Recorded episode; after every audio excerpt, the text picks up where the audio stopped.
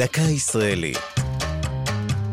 השבוע, יהדות ארצות הברית, לציון חודש מורשת הקהילה, והפעם, גולדה מאיר. היה זה ב-1906. משפחת מבוביץ' היגרה מקייב שבאוקראינה לארצות הברית. היא עשתה כך כמו מהגרים יהודים רבים, בחיפוש אחר עתיד כלכלי טוב יותר. מחיי עוני, רעב ופחד מהשלטונות, פתחה המשפחה דף חדש בעיר הנמל מילווקי שבוויסקונסין. הבת הקטנה, גולדה, הייתה אז בת שמונה. למרות השיפור בתנאי החיים, עדיין חייתה המשפחה בדוח הקרב.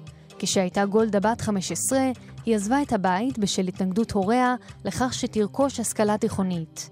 היא עברה להתגורר בבית אחותה, והחלה להתעניין ברעיונות סוציאליסטיים, כרבים מבני גילה באותה תקופה. אחר כך, התחברו רעיונות אלה לפעילותה בתנועת פועלי ציון. גולדה הצעירה נבחרה להיות צירה של הקונגרס הציוני העולמי במקום מגוריה, וכך התפתחו שאיפותיה לעלות ארצה, שאיפות שהגשימה ב-1921. לאחר שהתחתנה עם מוריס מאירסון, עלתה ארצה עם אחותה, הן ומשפחותיהן על סיפון הספינה פוקהונטס. תחילה התגוררה בקיבוץ מרחביה בעמק יזרעאל, ואחר כך התיישבה בתל אביב. בשנת 69 נבחרה גולדה מאיר לראשות הממשלה, והייתה לראש הממשלה האישה הראשונה והיחידה בתולדות ישראל.